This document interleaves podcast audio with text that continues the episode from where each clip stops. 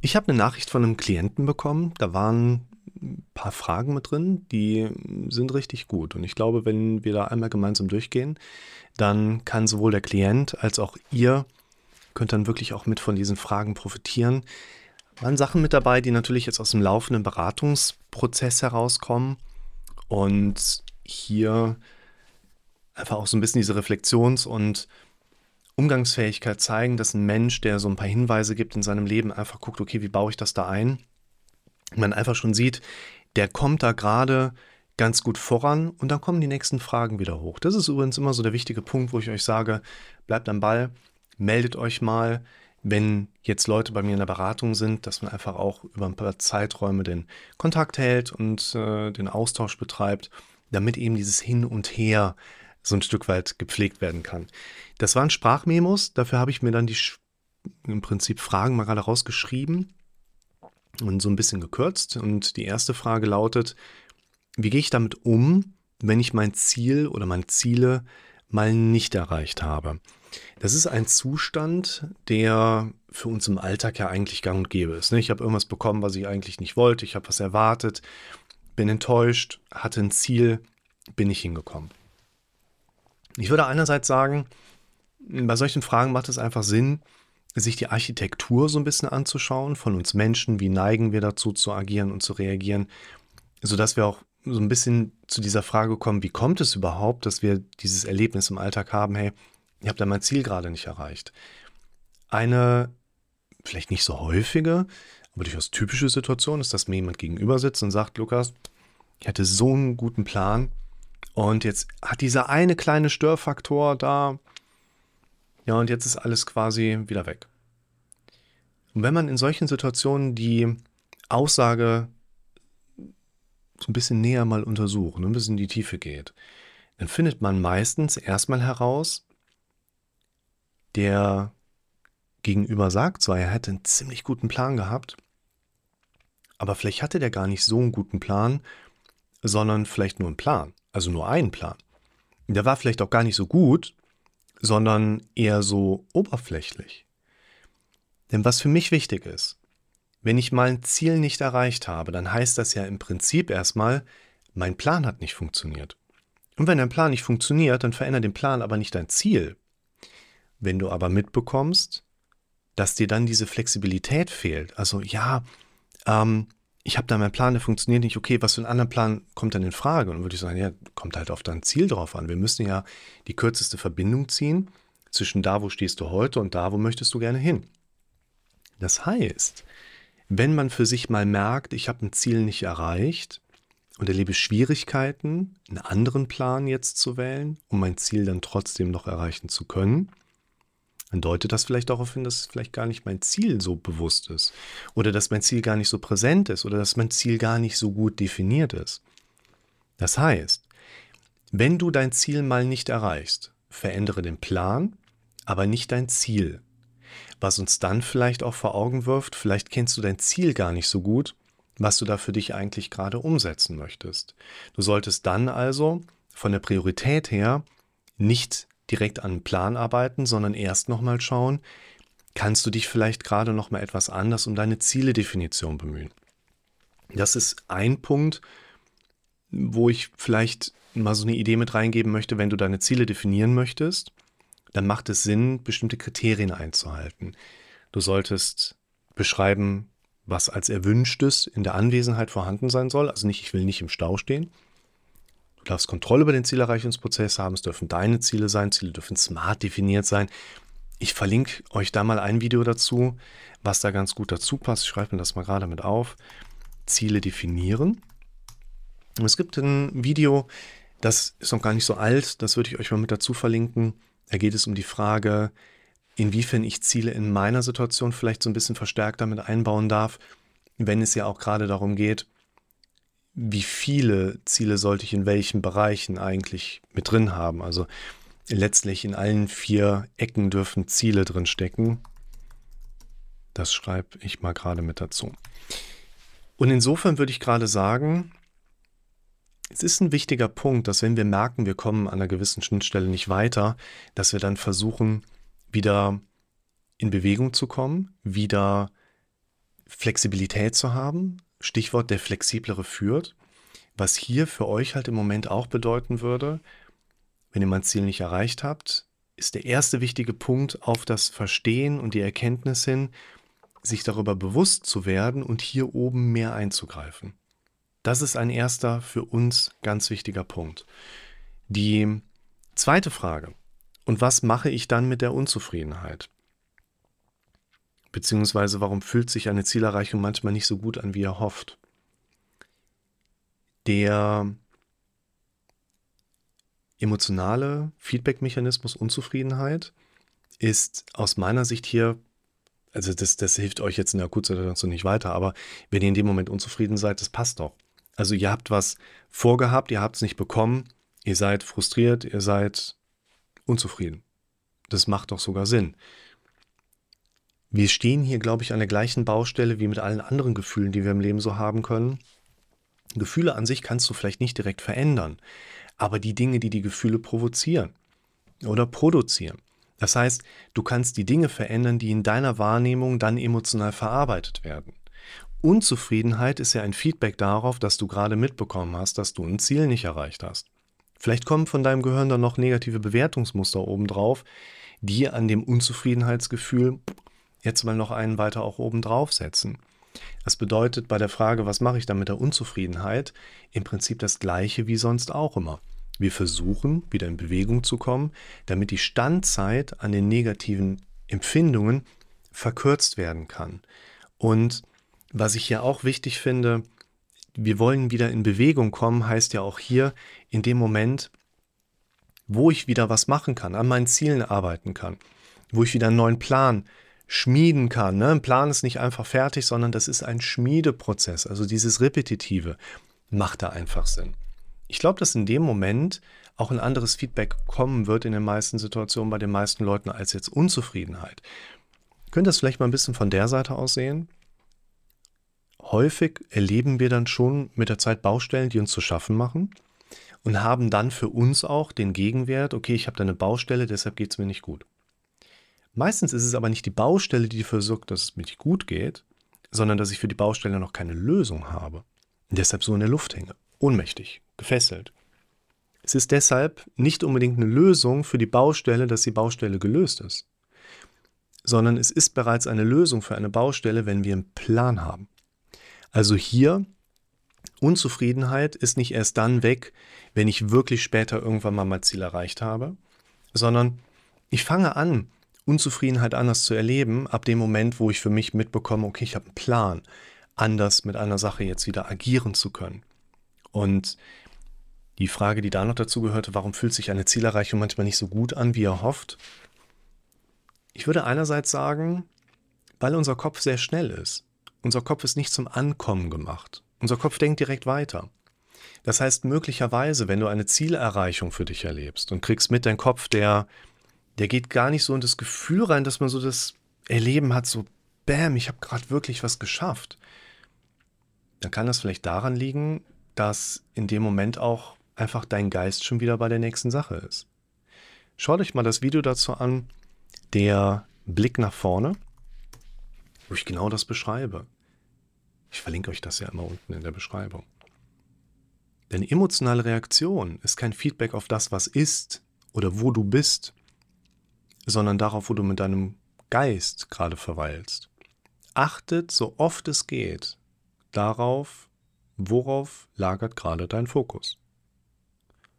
Denn deine Energie folgt immer deinem Fokus. Und wenn du mitbekommst, dein Fokus ist gerade auf einer Sache, die dir keine guten Gefühle bereitet, veränder deinen Fokus so lange, bis er auf etwas liegt, was dein Leben wieder bereichert. Das heißt, unser Kopf ist nicht zum Ankommen gemacht und geht direkt einen Schritt weiter. Du solltest also deine Zielerreichung feiern. Du solltest eine Party vorbereiten, wenn du dein Ziel erreicht hast. Mit Konfettikanonen, mit einer Flasche Getränk deiner Wahl, mit, ich glaube, du verstehst, was ich meine. Wir müssen uns entgegen dem inneren Impuls einfach auch Zeit nehmen, diesen Moment bewusster zu erleben und damit auch eine Gefühlsbasis zu haben, wo wir sagen, ich habe mich gefreut, dass ich mein Ziel erreicht habe. Und ich glaube auch ein Punkt ist, den man vielleicht in einer Art rückblickende Reflexion dann nochmal mit einbeziehen darf. ich habe vielleicht die Erwartung, dass ich mich an eine gewisse Zielerreichung jetzt auch wirklich mit Freude empfinden kann. Aber diese Reflexion darf für mich ja auch nochmal die Frage mit da reinbeziehen, hätte ich denn von vornherein eigentlich wirklich erwarten können, dass ich mich jetzt auf diese Zielerreichung wirklich so freue, wie er hofft? Also ist der Mangel an Freude auf die Zielerreichung oder Mangel an gutem Gefühl auf die Zielerreichung vielleicht nicht dann doch adäquat und ich habe zwar ein Ziel erreicht, und da habe ich so halbherzig drauf hingearbeitet und ja, das ist ja so gut, dass ich es geschafft habe. Warum soll denn dann da so ein Gefühl drauf kommen? Schaut euch auch mal das Löwenbild an, wo ich beschreibe, dass je nachdem, wie wir uns verhalten, auch ein Gefühl kommt. Wenn du dein Ziel erreichst, dann wird sich diese Zielerreichung anders anfühlen, wie wenn du dein Ziel erreichst. Wenn du sagst, yes, ich mache alles genau richtig. Je nachdem, wie wir uns verhalten, greift es auf die Gefühlsebene mit über. Nächste Frage. Soll ich in Bezug auf Ziele eher gedanklich oder auch im Außen arbeiten? Da bezieht sich der Klient auf ein Video, wo ich beschreibe, hey, es macht Sinn, dass wir ins eigene Denken eingreifen und versuchen, in Bildern, in auditiven Mechanismen, Affirmationen, Suggestionen zu arbeiten und uns immer wieder auszurichten, da soll es hingehen. Das ist mein Ziel, da zieht es mich regelrecht hin. Nur irgendwann müssen wir auch ins Machen kommen. Weil wenn dieses Machen fehlt, dann, ja, das reicht nicht. Ja, dir geht es nicht gut, weil du dir ein gutes Leben ausdenkst. Das ist ein wichtiger Grundstein, aber uns geht es vor allen Dingen auch gut, weil wir Dinge erleben, die hier oben positiv bewertet zu Zufriedenheit und dem Glücksempfinden beitragen. Und ich würde das mal aus der Perspektive sehen. Stell dir vor, ich studiere irgendwas in Richtung zum Beispiel äh, vergleichende Literaturwissenschaften und äh, Musiktheorie. Wenn ich sowas studiere, dann weiß ich safe überhaupt nicht, was ich mit meinem Leben anfangen möchte. Sage ich jetzt mal. Und wenn ich was mache, wo ich eigentlich trotzdem weiß, okay, das ist gerade eine Blase, mit der ich mich beschäftige, weil da meine Interessen liegen, aber irgendwie, ja, so wirklich meins ist es jetzt auch nicht, ne? Dann werde ich auch bei den kleineren Fragmenten, die einen Mosaik ja bilden und das Ganze nachher darstellen, das ist alles irgendwie so, ja, ich, ist so die Luft raus. Deshalb arbeite ich mit meinen Leuten ganz gerne auf diese Frage hin, so was, wo ist denn da bei dir der Sinn im Großen und Ganzen? Wo ist denn da der große Ansatz dahinter? Ich meine, bei mir ist es so, dass ich sage, hey, ich habe gerade voll Bock da drauf, YouTube, Social Media, TikTok, Instagram. Ich weiß, wo ich 2023 hin will. Und 2023 ist dann die nächste Grundlage für 2024. Ich habe da meine Ziele. Das ist mein Großes und Ganzes. Ein Teil davon. Wo ich sagen würde, alles, was ich heute mache, steht ja unter einer direkt spürbaren Sinnhaftigkeit, weil jeder Zwischenschritt mir gerade dabei hilft, meiner großen Sache einen Schritt näher zu kommen. Ich würde aber genauso auch den Leuten erklären wollen, hey, wenn du heute dahin gehst und gönnst dir wirklich ein gutes Gefühl, indem du dieses 17 Franken Rührei bestellst, das ist doch auch das Große und Ganze. Und es geht vor allen Dingen darum, dass wir verstehen, dass unser Kopf möglichst oft diese Haltungen erlebt und nicht unbedingt die Qualität der Inhalte so entscheidend ist. Und ganz ehrlich, wozu habe ich denn das Ziel zu 23 noch viel mehr Videos für euch zu machen? Letztlich, damit ich, damit mir eine Basis erschaffe, mit der mir es wieder gut geht im Leben und ich glücklich damit bin. Also ich finde schon, dass man hier manchmal vielleicht materielle Ziele mit einbinden darf, aber auch virtuelle oder immaterielle Ziele im Sinne von, hey, ich will mein Leben so leben, dass ich wirklich jeden Tag irgendwas mache, was mich wirklich glücklich macht, lasst doch mal den Begriff Selbstfürsorge auf euer Leben so ein bisschen einwirken. Wann habt ihr euch das letzte Mal um euch selber eigentlich gekümmert? Inwiefern steht das in einem Kontext, dass ich sage, ich habe mein Großes und Ganzes und die Selbstfürsorge gerade am kleinen Fragment in meinem Tagesverlauf? Deshalb würde ich sagen, wir sollten uns nicht unbedingt reglementieren, limitieren, ja, ich muss drüber nachdenken oder ja, ich muss irgendwie die Werte im Außen als Ziele definiert haben. Ich glaube, ihr dürft eine Definition finden, mit der ihr euch im Moment wohlfühlt. Und dann dürft ihr darauf achten, dass die hier oben quantitativ häufig genug da ist und euch entsprechend auch so, eine, so ein Guidance, so ein Leitungsmuster darstellt. Und eure Ziele sind eure Ziele, die sind dann nicht richtig oder falsch. Und ob ihr da richtig unterwegs seid, finde ich, entscheidet ihr. Weil wenn du mir sagst, ja, weißt du, ich mache das so für mich, äh, ist das richtig? Und ich sage, wie fühlt es sich für dich an? Du sagst, es fühlt sich gut an. Es macht mir gute Gefühle und ich komme dadurch in Bewegung. Dann würde ich sagen, go for it. Ey, du bist richtig unterwegs. Gibt es in meiner Situation das große Problem, was ich lösen muss? Da bezieht er sich auf das Video, ob Panikprobleme, Paniksituationen, Paniksymptome immer psychischen Konflikt im Hintergrund haben müssen.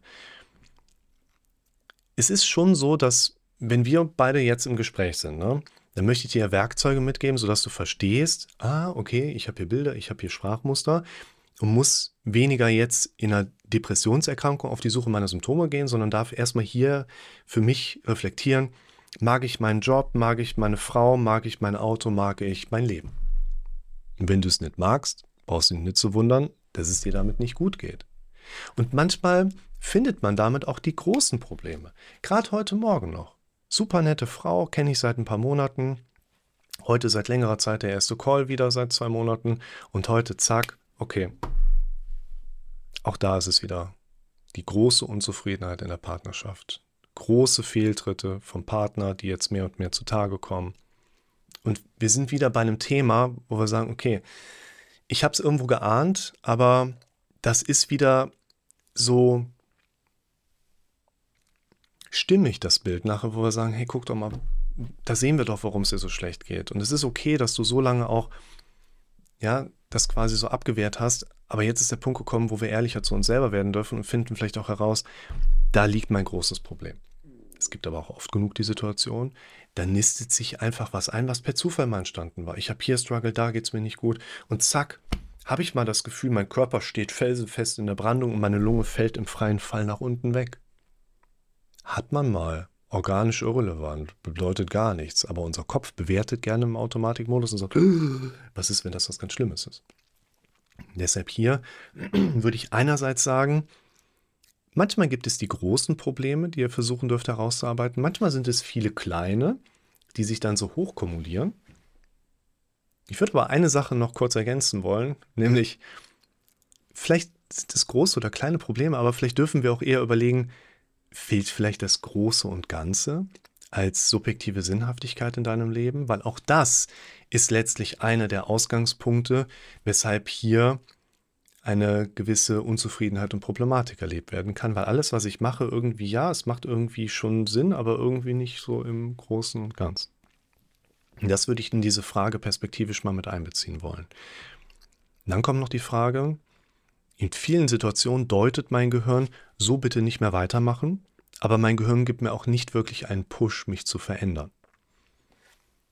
Ich würde hier mal ein, ein Beispiel mit eingeben und noch so einen abschließenden Kommentar, der gerade irgendwie eine halbe Stunde alt ist. Viele Grüße gehen raus an die Klientin, die mir diesen Satz gesagt hat und der ist grandios, der ist richtig, richtig gut. Wenn ich für mich mitbekomme, es gibt einen Veränderungsdruck. Aber der Schmerz ist nicht groß genug und meine Ziele sind auch nicht groß genug, dann werde ich es nicht machen. Ich denke, es gibt weder Faulheit noch Prokrastination. Es gibt nur fehlenden Grund, in Bewegung zu kommen. Und Gründe in Bewegung zu kommen sind große Ziele oder große Schmerzen. Könnt ihr euch mal das Video zum Thema Motivation mit anschauen. Wie bekommt ihr Motivation? Vielleicht auch noch das Video dazu, warum ist die Motivation plötzlich wieder weg? Und würde hier sagen, wenn ich was kann, aber ich will nicht und ich muss nicht, dann mache ich es nicht. Dann bin ich nicht faul. Ich habe noch keinen Grund, in Bewegung zu kommen. Und unser Gehirn gibt uns meistens dann einen Push, wenn es mir richtig schlecht geht. Du lernst mich ja nicht kennen, weil es dir gut geht und du das gerne behalten möchtest. Du siehst das Video, weil es dir schlecht geht und du möchtest, dass es dir weniger schlecht geht. Und wenn du dann an deiner Situation arbeitest und dir geht es weniger schlecht, wirst du ratzfatz merken, dein Kopf gibt dir zunehmend weniger Push nach oben, in deiner Situation zu arbeiten. Und das wird gefährlich, weshalb ich allen Leuten sage, schnelle Erfolge sind gut und die dürfen wir konservieren. Und lasst euch nicht von eurem Gehirn in die Irre führen, das sagt, ah ja, jetzt geht es uns ja super, jetzt brauchen wir den Rick ja nicht mehr, jetzt müssen wir ja nicht mehr Befürchtungstabelle schreiben, jetzt muss ich ja nicht mehr in mein Denken eingreifen. Tja, hat das Gehirn nachher wieder gewonnen. Wenn du was kannst, aber weder willst noch musst, du machst es nicht. Wenn du merkst, dass du etwas willst oder musst, aber nicht kannst, wirst du eine Sache als schwierig erleben. Dann brauchst du ein Werkzeug. Wenn du etwas kannst, aber weder willst noch musst, brauchst du Motivation. Werd dir nochmal deiner Werkzeuge bewusst, was du alles als nächstes machen kannst, worum das gerade bei dir geht. Und du wirst alleine durch die Reflexion und wieder Sichtbarmachung deiner Werkzeuge merken, okay, ich kriege gerade wieder den Push. Und den Einsatz, den ich euch noch mitgeben möchte, der aufzeigt, dass unser Gehirn Veränderungen nicht will. Unser Gehirn wendet Energie auf, damit wir uns nicht verändern, aber unser Gehirn kann nicht nicht adaptieren. Wenn du lange genug deinem Gehirn Umweltveränderungen anbietest, wird dein Gehirn sich auch darauf wieder verändern und anpassen wollen. Und dieser eine Satz, den ich euch noch mitgeben möchte, lautet, Change is pain for your brain. Lass den mal sacken. Change is pain for your brain. Und was mir dazu direkt so impulsiv durch den Kopf geht, ist absolut, der Satz ist Granate. Und Pain is an illusion. Der Pain, den ich befürchte, wenn es um Change geht, taucht letztlich, wenn ich in den Change komme, aber gar nicht auf. Schaut euch dazu mal das Video zum Thema Es fällt mir schwer, die Symptome als normal zu akzeptieren an. Und insofern denke ich, dass wir hier ein paar ganz gute Antworten gefunden haben. Bedenkt auch, die Antworten sind nicht die einzigen Antworten. Je nach Perspektive macht es vielleicht auch Sinn, zu einer anderen Tageszeit dann auch mal anders da dran zu gehen. Ich bin gespannt auf eure Rückmeldungen und sag bis zum nächsten Mal.